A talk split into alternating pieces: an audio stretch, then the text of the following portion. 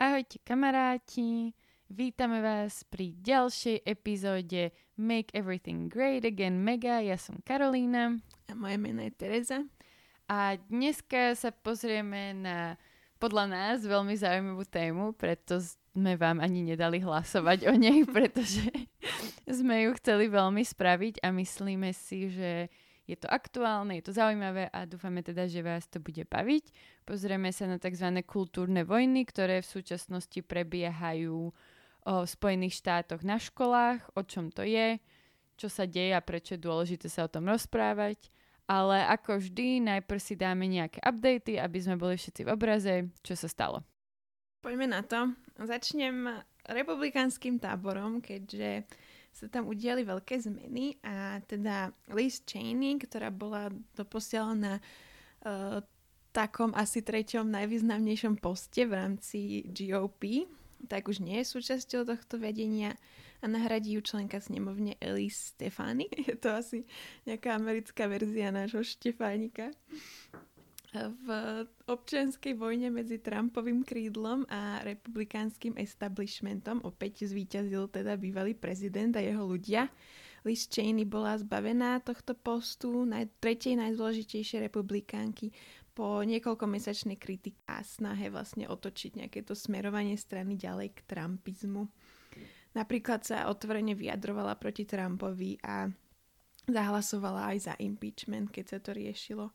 Nahradí ju Elise Stefanik, ktorá napriek o mnoho umiernenejším až centristickým pozíciám oproti Liz Cheney verne ostáva na strane bývalého prezidenta, čo sa týka vyjadrení a aj čo sa týka nejakého hlasovania o impeachmente. A tu je zaujímavé si povedať, že ona bola celkom dosť proti Trumpovi, ešte keď kandidoval v dvetisícšestnásť a potom sa presne tu ukazuje, že ako tí republikáni sami sa musia prispôsobovať, ak chcú byť pri moci tomu Trumpovi a teraz už je teda verná podporkyňa. Inak ešte ďalší fun fact, že vraj je známa a spolužačka Pita Budy, že je z Harvardu. Tak tam sú všetci asi kopené títo ľudia. Asi hej. A ďalšia taká významná novinka, že na najvyššom súde sa rieši zákaz interrupcií v štáte Mississippi. Ide o zákaz podstúpiť umelé prerušenie tehotenstva po pätnástich týždňoch. A ide vlastne o prvú takú priamu výzvu verdiktu v spore Roe versus. Wade, v rámci ktorého najvyšší súd rozhodol o tom, že ústava vlastne chráni nejakú slobodnú voľbu žien podstúpiť interrupciu. A tieto interrupcie boli zahrnuté tým rozhodnutím do práva na súkromie a nemali do nich zasahovať štáty ani federálna vláda nejakými zákonmi. Súd týmto rozhodnutím vlastne vtedy zrušil platnosť niektorých e, zákonov na úrovni štátov aj na, na federálnej úrovni. Zákony vtedy mali e, za cieľ nejak zhoršiť prístup k interrupciám. Čo sa týka tohto e, súdneho sporu ohľadom zákazu interrupcií v štáte Mississippi, tak ide vlastne o prvý prípad týkajúci sa interrupcií, ktorý vypočuje Najvyšší súd s novou a vlastne posilnenou konzervatívnou väčšinou, odkedy nastúpila sudkyňa Amy Coney Barrett. A je to v podstate taký test toho, ako by tá nová väčšina rozhodla v prípade nejakého nového prejednávania rozhodnutia Roe versus. Wade, ktoré vlastne bolo vydané skoro pred päťdesiatimi rokmi. Rieši sa to teraz aj kvôli tomu, že vlastne včera v noci bol v Texase schválený zákaz interrupcií po piatom týždni tehotenstva. Takže vidíme vlastne po, celej, po celých štátoch, že tieto iniciatívy sa schvaľujú a niektoré aj smerujú na najvyšší súd. Ďalej tu mám novinku z Facebooku, keďže Facebook má takú v úvodzovkách nezávislú dozornú komisiu, ktorá má vlastne rozhodovať o tom, že či rozhodnutia spoločnosti sú právoplatné napríklad v, v oblasti toho, keď pozastavia niekomu uh, ich účet na Facebooku a tak ďalej. V preklade Mark Zuckerberg už nechce vínu brať len na seba, tak teraz je nezávislá rada, aby sa mohol odvolávať, že však ale to ja nie, tuto to nezávislá rada zhodnotila. No oni vlastne museli prejednať to, či bolo uh, to rozhodnutie spoločnosti zablokovať účet Trumpa po útokoch na Kapitol v poriadku. A tá komisia, tá rada rozhodla, že je to v poriadku, ale že nejde o definitívne zablokovanie Trumpovho účtu a že by to mal Facebook časom prehodnotiť. Takže možno sa dočkáme toho, že sa tam Trump nakoniec vráti. Máme tu aj novinku od uh, Kajkinej obľúbenkyne, aj mojej samozrejme, Elizabeth Warren, senátorke, bývalej kandidátke na prezidentku. Uh, Elizabeth Warren oznámila, že sa bude uchádzať o znovu zvolenie na post senátorky za štát Massachusetts. A pri tejto novinke, keď som to videla, tak som si ani nedočítala titulku a videla som len re-election a už som proste nadšená, oznamovala všetkým, že Warrenka bude zase kandidovať v dvetisícdvadsaťštyri a potom som si prečítala reálne článok a zistila som, že to sa vôbec netýka prezidentských volieb a čo je teda dosť nepravdepodobné, že by sa o to uchádzala znova, ale vidíte, aké je podstatné čítať si články, nie len proste dve, dve slova v titulkách, lebo môže vás to zaviesť úplne iným smerom, ako si myslíte. Ešte tu mám zo dve novinky. Táto sa týka takzvanej Colonial Pipeline. Je to spoločnosť, ktorá je vlastne takým hlavným zdrojom pohonných látok pre celé východné pobrežie a Colonial Pipeline sa stala terčom kybernetického útoku. Ten má na starosti organizácia DarkSide, ktorú nazvali Ransomware Gang. Ransomware je typ malvéru, ktorý vlastne zablokuje prístup do počítačového systému, dokým nie je splatené nejaké výkupné a ide vlastne o takýto nejaký gang, ktorý sa tomu vo veľkom venuje. Tento gang sídli v Rusku. Tento útok spôsobil chvíľkové panické nakupovanie zásob benzínu na celom východnom pobreží. Niektoré čerpacie stanice vlastne ostali úplne bez zásob.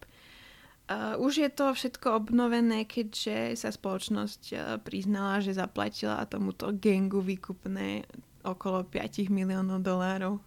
Celkom zaujímavá podľa mňa téma na nejaké ďalšie epizódy, že ako vedia takéto skupiny vydierať nejaké strategické podniky. To by sme mali zaradiť do nášho binga, že ďalšia téma na ďalšie epizódy. To povieme vždycky tak trikrát. Môžete to niekto zapisovať potom. A na záver určite musíme spomenúť, že snemovňou prešiel návrh na vytvorenie komisie, ktorá by vlastne vyšetrila útok na Kapitol z januára. Táto komisia má pozostávať vlastne z ľudí z oboch strán. Niektorí republikáni boli proti tomuto návrhu, keďže chceli, aby sa naraz s Kapitolom vyšetrovali aj iné násilné skutky. Oni to ešte k tomu pridali aj nejakého politického charakteru. Spomínajú pritom protesty v lete, ktoré sa zvrhli do násilností v niektorých prípadoch. Kevin McCarthy, ktorý je na čele republikánskej menšiny v snemovni, návrh nepodporil. Demokrati si ale získali pár hlasov od republikánskych kolegov, bolo ich tridsaťpäť a momentálne ten návrh putuje do Senátu, ale tam je jeho osud neistý, keďže demokrati majú tesnú väčšinu. A napríklad taký Mitch McConnell sa oficiálne vyjadril, že je proti tomu návrhu. Takže asi toľko to z noviniek. Mňa ešte napadlo, že som čítala, že Biden zrušil návrh Trumpa na záhradu hrdinov, či ako to bolo nazvané. To bol taký projekt Trumpov, že National Garden of American Heroes, ktoré mali byť ako v Bielom dome, teda tam na záhrade. A mali tam byť ako rôzni ľudia, nielen politici, akože nejaké osobnosti. Bolo to také celkom kontroverzné celé. A dnes, teda tento týždeň sa Biden vyjadril, že teda toto sa konať nebude, čož asi nepoteší presne podporo- podporujúcich Trumpa, napriek tomu, že ide podľa mňa o dosť takú minimálnu vec, ale to už sú len také last blows, že ruší mu tam všetko, čo tam začal. Spomínam si, že toto vlastne vznikalo vtedy v, v následnosti toho, že sa tam rušili tie pamätníky presne nejakých tak. rôznych kontroverzných osôb. Hlavne, hej, presne celá tá aféra, jak bola, že ľudia doteraz ako riešia to, že nakoľko by mali byť vystavení nejakí hrdinovia z občianskej vojny, ktorí podporovali otroctvo a tak ďalej. A jedni to berú ako súčasť histórie, ktorá by nemala byť nejakým spôsobom dotknutá, druhý zase hovoria, že prečo by ja som sa tu mal pozerať na sochu nejakého otrokára, keď moji predkovia boli jeho otroci a tak ďalej. A vlastne na to bola reakcia tá Trumpova záhrada, ale teda Joe povedal, že nie, nie, nie. Takže tak. To je taká ľahšia novinka. Ale je to vlastne celkom k téme, keďže Presne. dneska sa ideme venovať kultúrnym vojnám. Tak. A môžeš nás trochu uviesť. Takže tieto kultúrne vojny zasahujú ako vo viacerých oblastiach, ale my sa budeme konkrétne, konkrétne sústrediť na to, ako zasahujú do výuky na školách. A ten základný boj tam je v tom, že jedna strana chce veci nechať tak, ako sa vyučujú teraz, a druhá strana chce nejakým spôsobom updateovať tie školské osnovy, aby nejakým spôsobom o mnoho lepšie odrážali témy ako napríklad rasová diskriminácia, migrácia alebo nejaké všeobecné vnímanie americkej identity. Um, myslím si, že je celkom jednoduché si domyslieť, že ktorá politická strana stojí na ktorej strane, a väčšinou to teda ako, nie je to úplne zovšeobecnené, ale teda nejaké konzervatívnejšie názory sú teda spájané s tým, že veci by mali byť zostať tak ako sú, a to je spájané skôr s republikánmi, a nejaké tie snahy updateovať a meniť tie osnovy a presadzovať presne tú zmenu v tých školských osnovách je skôr spojená s demokratmi, a teraz sa tam ako hádajú. Teda teraz už v niektorých prípadoch sú dokonca republikáni tí, ktorí sa hádajú o zmenu, pretože už to bolo nejakým spôsobom zmenené a updateované. Ale to si všetko vysvetlíme potom pri tých jednotlivých témach. Čo je dôležité povedať, je, že tieto konflikty odrážajú postavenie vlastne ľudí v spoločnosti a nejde len o nejaké jednoduché updateovanie tých osnov školských.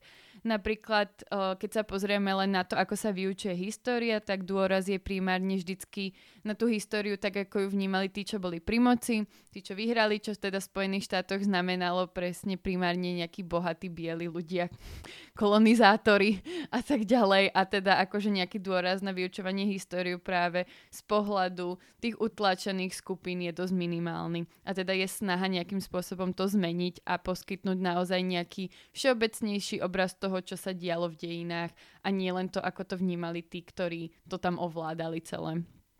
No a je to teda téma, ktorá naozaj sa nedeje len v tých školách, je to niečo, čo je ako v spoločnosti môžeme pozorovať, ale povedala by som, že tie školy sú taký nejaký odraz toho, ako sa tá spoločnosť mení a aké sú tie snahy nejakým spôsobom pracovať s tým, ako sa vníma tá americká história, keďže všetci vieme, že to nie je úplne také jednoduché a jednoznačné, ako to môže pôsobiť z niektorých nejakých motivačných príbehoch o americkej histórii. takže, takže je to naozaj taký nejaký odraz a snaha práve tých potlačovaných skupín, aby mali rovnaké Nejaký, nejaké zrkadlo toho, čo sa dialo aj v ich histórii. A, alebo aj to, že nejakým spôsobom viac diskutovať o tých spoločenských témach, to prečo a ako funguje rasizmus v Spojených štátoch, akú rolu má el gé bé té kvé komunita, a vlastne to sú teda tie dve témy, ktoré dneska rozoberáme. Naozaj je tam toho viacej, je tam veľa drobných tém, ktoré by sa dali tiež rozoberať na každú epizódu, a to určite pochopíte už len z toho, ako sa budeme snažiť vysvetliť tieto dve. Ale teda my sme si vybrali teda práve tú rasovú diskrimináciu a el gé bé té kvé komunity a ich nejakú rolu v tomto všetkom, pretože sú to témy, ktoré sú dôležité, už dlho sú diskutované a v súčasnosti by som povedala, že to stále len naberá na obrátkach. Ja by som k tejto úvodnej časti vlastne ešte chcela podotknúť, že tie kultúrne vojny vnímame ako také konflikty medzi skupinami v spoločnosti, ktoré vlastne bojujú za to, aby ich presvedčenia, hodnoty a nejaké praktiky boli dominantnými a aby sa tomu prispôsobila vlastne celá spoločnosť. Stávajú sa vo viacerých prípadoch nejakou hlavnou konfliktnou líniou v politike, keďže niektorým politikom veľmi vyhovuje ich vyťahovať, aby mobilizovali podporovateľov, odvrátili pozornosť o iných tém a tak ďalej. Um, chcela som ešte vlastne poznamenať, že v minulom storočí sa veľmi intenzívne riešilo, že či napríklad na školách učiť teóriu evolúcie.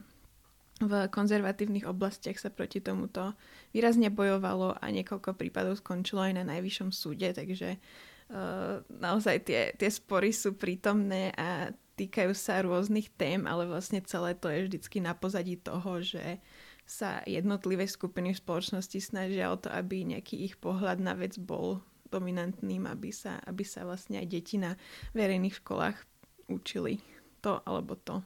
Ja sa teda pozriem na tému, ktorá sa tiež otvára na viacerých frontoch, vrátane škôl, a to je teda pohľad na rasizmus, na históriu rasizmu v Spojených štátoch. Na úrovni škôl je to postoj k spomínaniu rasizmu celkovo. V posledných rokoch sa objavujú čoraz častejšie nejaké protesty, ktoré sú medializované. Ide o protesty rodičov detí, ktoré sa učia e, napríklad o pretrvávaní rasového rozdelenia v americkej spoločnosti. V roku dvetisícsedemnásť išlo napríklad o e, príklad jednej školy v, v Chicagu, kde sa zdvihla vlna odporu rodičov e, o nejakom celodennom seminári na tému rasy a občianskych práv, že vlastne nechceli, aby ich deti e, podstúpili takýto nejaký seminár. V poslednej dobe sa rieši aj, k, aj postoj ku výučbe tzv. Critical Race Theory. Niečo, čo konzervatívci nazývajú učenie detí nenávidieť Ameriku, alebo to nazývajú indoktrináciou. Aby som to tak nejak akože vysvetlila, tá Critical Race Theory vznikla už v sedemdesiatych rokoch na akademickej pôde, ale do širšieho povedomia sa dostala až vďaka uh, aktivizmu hnutia Black Lives Matter a neskôr kvôli vražde Georgea Floyda na následných protestoch. Critical Race Theory siaha ďalej, ako je obhajoba občianskych práv, či zákaz diskriminácie na základe rasy. Jej zástancovia ju vidia ako taký nejaký rámec, ktorý, vďaka ktorému vieme nazerať na to, ako pozostatky rasizmu stále ovplyvňujú životy Afroameričanov a celkovo people of color. Jedná sa napríklad o to, či dostanú úver, či sa dostanú na nejakú elitnú školu, alebo aj to, ako sa k nim správa polícia v prípade, že ich podozrieva. Otvorila sa vlastne debata o tom, že či toto zahrnúť do osnov, a i hneď sa vytvorili protichodné tábory, vznikali iniciatívy ako napríklad Parents Defending Education, uh, nie defunding, defending, ktorá vystupuje proti rozdeľujúcim témam v školách, nazývajú to rozdeľujúce témy. Napríklad sa im nepáčilo, že na, sa na školách učí uh, podľa uh, projektu tisíc šesťsto devätnásť, čo je vlastne taká séria príbehov od New York Times, ktoré rozoberajú históriu Spojených štátov, ale z pohľadu toho otroctva, a dávajú jej väčší dôraz, než sa zvyklo v rámci nejakých oficiálnych osnov. Na druhej strane sú zase také iniciatívy, ktoré sa usilujú tieto témy s deťmi preberať od malička a vytvárať vlastne tak, takých nejakých uvedomelejších občanov. Parents Defending Education už vystúpili proti školským distriktom v štáte Ohio, v Minnesote, v Missouri, v Severnej Karolíne, kde vlastne v týchto distriktoch prijali nejakým spôsobom nejaké updaty, ktoré zahrňali aj témy rasovej diskriminácie alebo rasovej nespravodlivosti. Nedávno v štáte Idaho prešla nová legislatíva, ktorá zakazuje verejným školám učiť o rozdeľujúcich konceptoch. Opäť to nazývajú rozdeľujúce. Zakazuje na školách a vysokých školách učiť, že niektoré pohlavie, rasa, etnicita, náboženstvo a tak ďalej je nadradené alebo podradené. To sa javí ako nepríliš kontroverzné, no keď sa pozrieme na obsah Critical Race Theory, tak je to je vlastne základom na to upozorňovať, že ešte stále pretrváva nejaká nadradenosť a podradenosť v tej spoločnosti. Nejde napríklad len o štát Idaho, podobné návrhy sa riešia aj v Iowa, v Louisiane, v Missouri, New Hampshire, v Oklahoma, Rhode Island a v západnej Virginii. Proti Critical Race Theory sa vyjadril aj floridský guvernér Ron DeSantis. On tvrdí, že učiť deti nenávidieť ich krajinu a nenávidieť sa navzájom nie je hodné ani centu z peňazí daňových poplatníkov, keďže ide o verejné školstvo. Myslím si, že toto vyjadrenie úplne je výstižné tej celej pozície daného tábora. Samozrejme, že nejde len o školy. Keď bol Donald Trump v úrade, vydal vyhlásenie, že zakazuje tréningy diverzity pre federálnych zamestnancov. Biden to už stihol odvolať, ale vtedy sa to dosť riešilo, skončilo to aj na nejakých súdoch. Aby sme si to nejak ako predstavili, že to je vlastne všade prítomná táto téma, tak v tejto politickej klíme sa uh, opozícia voči Critical Race Theory stala významným uh, spôsobom, ako rozvášniť tú voličskú základňu a vyvolať pocit strachu u konzervatívnych voličov. S týmto strachom sa celkom dobre pracuje potom. Takže predpokladám, že tých pokusov bude čoraz viac narastať. Takže asi toľko. Hlavne teda o tej Critical Race Theory, keďže to sa stáva takým hlavným argumentom proti updatovaniu tých osnov a výučbe histórie, ktorá viac odpovedá tej realite a je z pohľadu iných skupín. Presne tak, ako tento problém s tým vyučovaním dejín sa teda týka aj el gé bé té kvé plus komunity, tam je tiež toho viacero, takže to skúsim nejakým spôsobom zaradiť do nejakých škatuliek toho, čo sa v súčasnosti rieši. Ale aby som sa teda vrátila napríklad k tej, k tej histórii, akým spôsobom je vyučovaná, tak napríklad v Arizone bol navrhnutý zákon tento rok, ktorý chcel značne zredukovať sexuálnu výchovu a takisto nejakú rolu el gé bé té kvé plus komunity v dejinách a bol priamo teda mierený na akékoľvek zmienky el gé bé té kvé v rámci tej sexuálnej výchovy a teda priamo aj v nejakých vyučovaní dejepisu. Organizácia Human Rights Campaign sa k tomuto návrhu vyjadrila, že je diskriminačný a že by pridal ďalšie prekážky do učebných osnov inkluzívnej sexuálnej výchovy a zabránil by el gé bé té kvé plus deťom dozvedieť sa kriticky dôležité informácie o ich možnostiach a o ich zdraví. Návrh tiež teda vyžadoval, aby rodičia oslu- odsúhlasili to, či sa ich deti dozvedia o akýchkoľvek otázkach týkajúcich sa sexuálnej orientácie alebo rodovej identity. A teda, ako už som spomínala, to sa týkalo aj nejakých historických udalostí, ako je napríklad diskusia o hnutí za práva el gé bé té kvé. Takže vyslovene rodičia mali, by mali plnú kontrolu nad tým, že či sa ich deti tieto veci dozvedia. A aj keby sa to teda mohli dozvedieť, tak tie informácie boli naozaj veľmi, veľmi obmedzené, čo sa týka el gé bé té kvé. A nejakého vzdelávania, či už napríklad e, informáciách týkajúcich sa sexuality, sexuálnej orientácie, rodovej identity, ale takisto aj napríklad sa to týkalo informáciách o há í vé.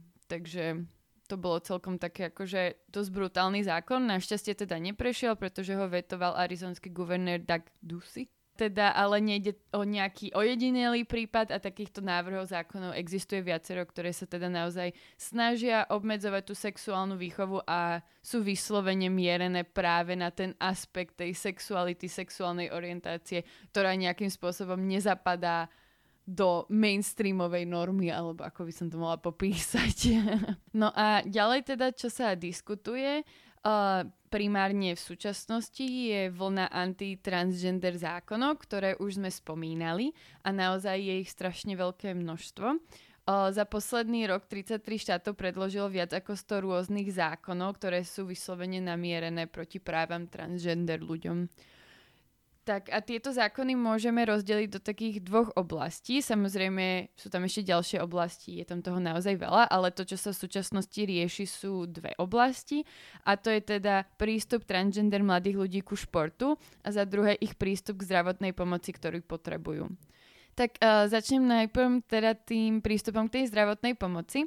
Napríklad Arkansas na začiatku apríla zakázal prístup pre maloletých uh, k takým tým tzv. Gender affirming treatments, čo sú teda nejaké, nejaká zdravotná pomoc, ktorá im pomôže prejsť tou zmenou, tým prechodom, aby boli spokojní so svojím gendrom, aby proste všetko bolo v poriadku aj zdrav- zo zdravotného a fyzického pohľadu. Tak.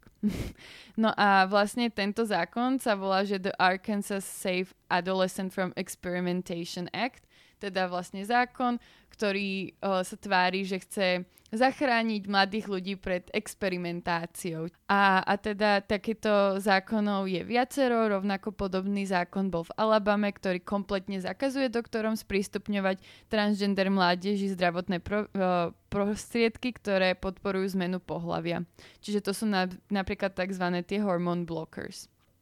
Tie, tieto zákony sa obhajujú tým, teda, teda ľudia, ktorí ich presadzujú, že chcú, aby mládež nemala prístup k tým hormonálnym liekom, pretože si tým môžu zničiť zdravie. Na druhej strane ale reálne výskumy ukazujú, že napríklad tie hormone blockers nie sú nebezpečné a ak sa daná osoba rozhodne, že ich chce prestať brať, tak jej alebo jeho telo sa vráti vlastne do stavu, v akom bolo predtým. Takže naozaj tá medicínska obca nemá tieto um, strachy z toho, na rozdiel od teda niektorých konzervatívnych politikov, ktorí sa týmto obháňajú. Čo je ale naozaj hrozba, aj teda z, po, z pohľadu lekárov sú psychické problémy, ktorými transgender mládež veľmi často trpí. A to je práve kvôli tomu, že nemajú prístup k tým zdravotným prostriedkom. Naozaj viacero pediatrov a iných zdravotných expertov sa vyjadrujú, vyjadrilo a zhoduje sa v tom, že trans mládež potrebuje zdravotnú starostlivosť, ktorá potvrdzuje ich gender a že v niektorých prípadoch to môže byť doslova otázka života a smrti, pretože transgender mládež uh, veľmi často trpí rôznymi psychickými poruchami a naozaj figuruje veľmi vysoko v percentách sebevrážd.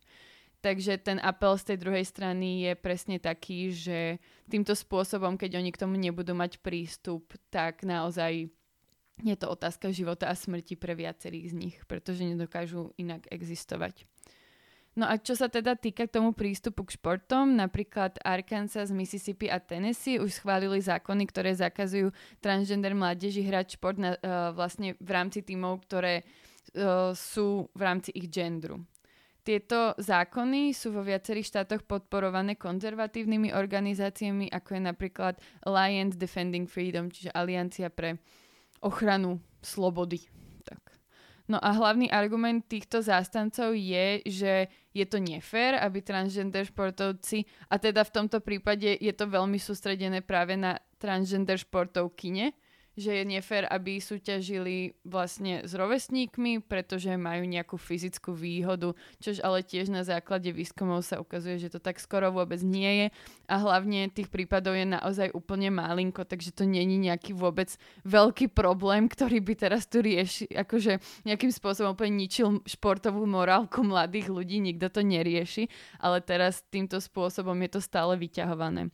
No a ešte samozrejme musím spomenúť z nejakej takého tretieho odvetia, ktoré ale ako figuruje už veľmi dlho, že to nie je úplne len teraz vec, sú tzv. Bathroom bills, čiže to sú zákony, ktoré riešia to, kto má prístup k akým záchodom na školách a vlastne celé tie bathroom bills sú presne mierené proti transgender ľuďom, pretože im zakazujú prístup k toaletám na základe ich genderu a namiesto toho musia využívať záchody na základe ich biologického pohlavia. No a toto sa ako rieši už veľmi dlho, taká dosť veľká vlna bola pred piatimi rokmi a práve teraz pred pár dňami bol schválený takýto zákon v Tennessee a práve je to prvýkrát, čo došlo k schváleniu takémuto zákona po približne tých piatich rokoch. Vtedy to bol taký celkom boom a potom to utichlo a teraz vyzerá, že možno sa tieto veci začnú znova vyťahovať. Takže naozaj nič príjemné. Týmto spôsobom je úplne sťažený život týchto detí na školách a ako už som spomínala, môže to mať naozaj ako tragické dopady.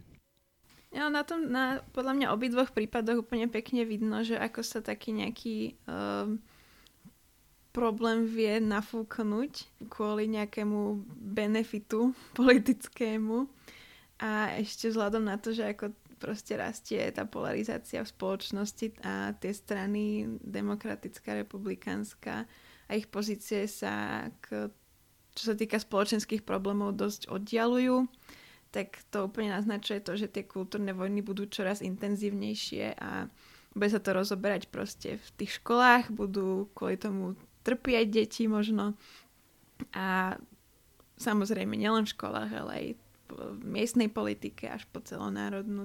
Presne tak a myslím si, že ako je dosť podstatné si povedať, že tí republikánsky politici dosť často proste využívajú tieto témy, lebo vedia, že im to zaistí nejakú časť voličov. Napríklad, ako sme v poslednej epizóde spomínali Caitlyn Jenner, ktorá teraz kandiduje ako guvernérka Kalifornie, Uh, napriek tomu, že je to jedna z najznámejších transgender osobností a sama sa vyjadrovala pri, uh, keď vyhrala nejakú cenu, ja už si nepamätám, čo to bolo pred pár rokmi, k tomu, že aký bol pre ňu dôležitý šport a aké to dôležité, aby proste transgender mládež mala prístup k športom, tak teraz ako kandidátka, ktorá je naozaj konzervatívna a skôr spadá do tej republikánskej strany, tak už sa vyjadruje úplne proti tomu a presne sa v posledných rozhovoroch vyjadrovala o tom, ako to je nefér, aby transgender dievčatá mali prístup proste súťažiť v rámci ženských kategórií. Takže úplne tam je veľmi jasno vidieť, že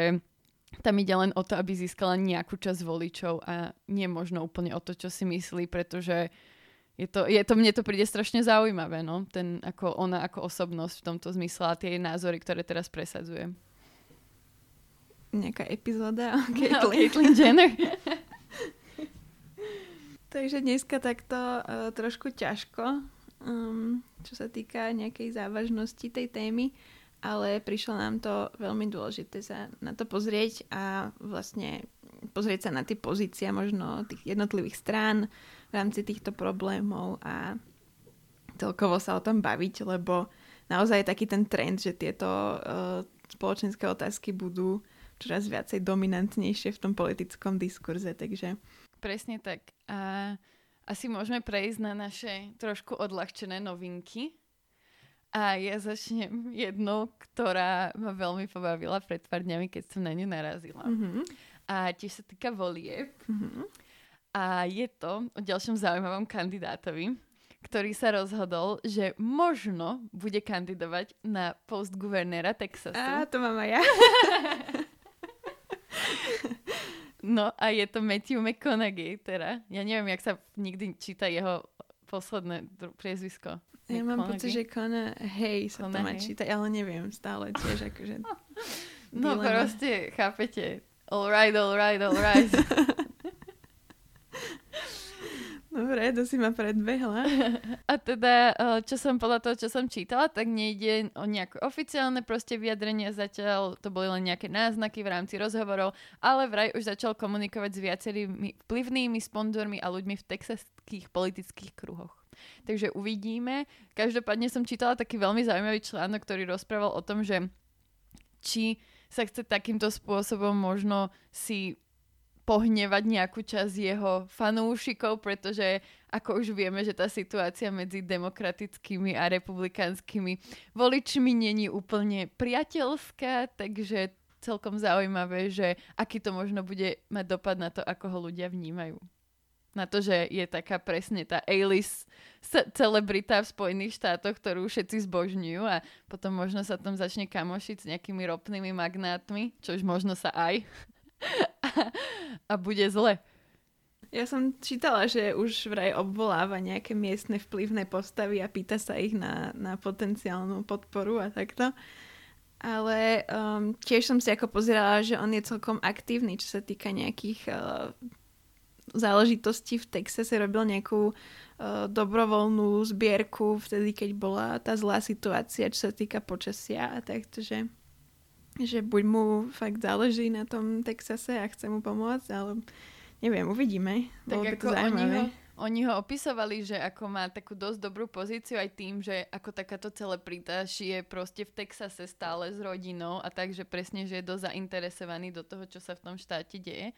Ale tak uvidíme, akú bude mať politiku. Ja mám uh, ďalšieho vyzývateľa, tiež kandidáta, ktorý chce vyzvať newyorského guvernéra Andrewa Cuoma a je to syn uh, Rudyho Giulianiho, Andrew. A Rudy už nekandiduje? Uh, Rudy, Rudy ho vyšetruje polícia, takže predpokladám, že nie.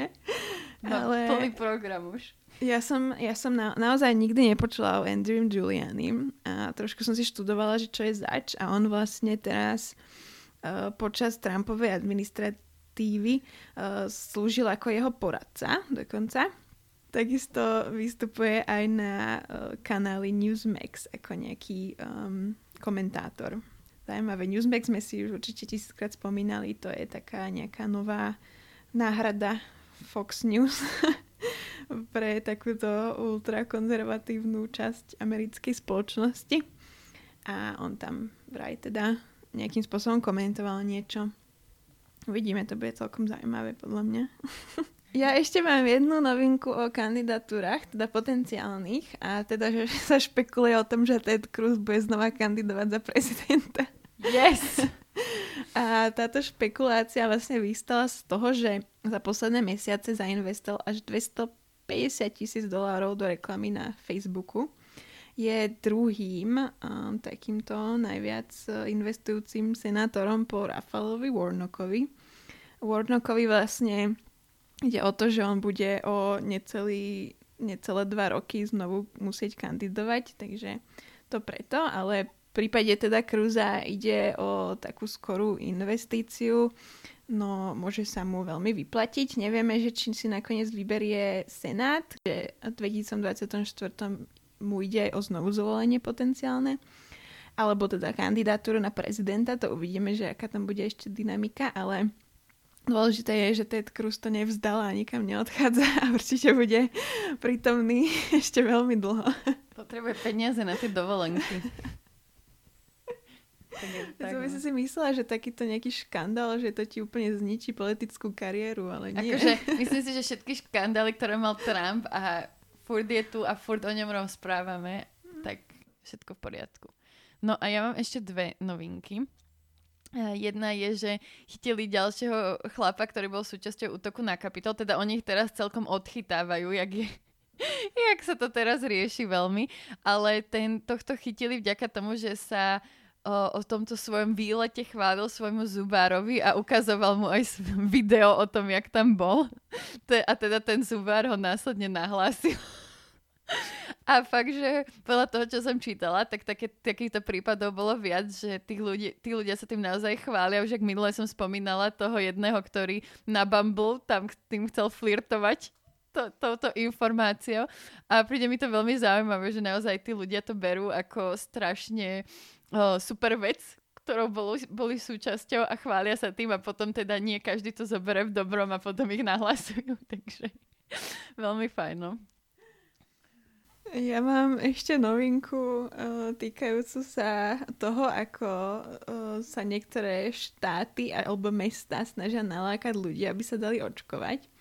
Tak v štáte Ohio uh, v snahe zvýšiť mieru zaočkovanosti populácie uh, sa zavádza očkovacia lotéria. A po dobu päť týždňov bude každý týždeň vyžrebovaných päť ľudí, ktorí dostanú milión dolárov, čo je podľa mňa že brutálna motivácia. Až takéto veľmi honosné dary neplánuje starosta New Yorku Bill de Blasio, ktorý zaviedol dve také kampane. Najprv to skúšal s burgerom zdarma, ktorý dostanete ku očkovaniu, a spravil k tomu také promo video, kde vlastne on sedí pri takom stole a je tam burger a hranolky a proste hovorí pri tom, ako, ako je. Dáme vám video a je to proste úplne divné. Potom ešte natočil jedno video, kde vlastne spravil spoluprácu s Brooklyn Nets, čo sú čo je basketbalový tím. A oni vlastne postavili také mobilné očkovacie centrum ku ich štadiónu, že sa tam môžete dať zaočkovať a potom ísť na zápas alebo tak. A k tomuto robil promo video, kde mal vlastne ich... ich jersey na sebe, ich dres a takú šiltovku a snažil sa tam tak strašne cool rozprávať. A bolo to úplne bolestivé pozerať obidve tie videá. Fakt, že, že radšej nech dajú tú lotériu už, lebo toto, z tohto budú fakt len nejaké memes.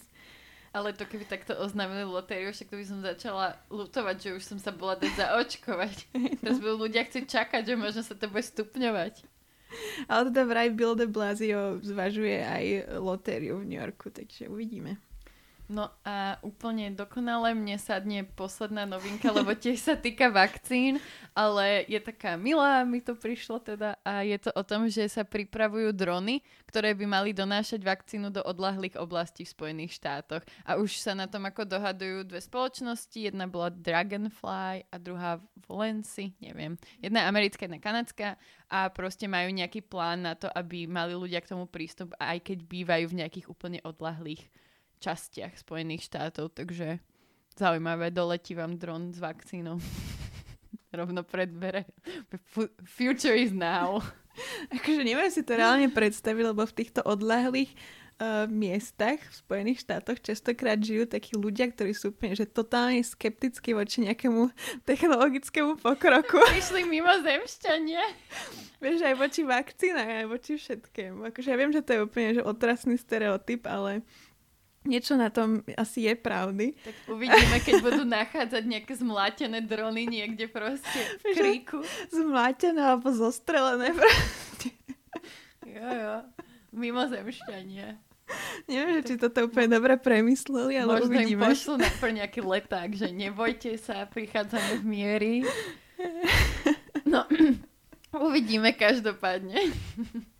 Teším sa na nejaký report o efektivite tohto tejto iniciatívy. A tak, no, myšlienka bola, čo z toho bude, uvidíme. Tak, a myslím si, že môžeme uzatvoriť to dneska. Mali sme plnú epizódu a budeme sa zase o vás, na, na vás tešiť o dva týždne. Tak sa majte krásne, kamaráti. Ahojte a ďakujeme.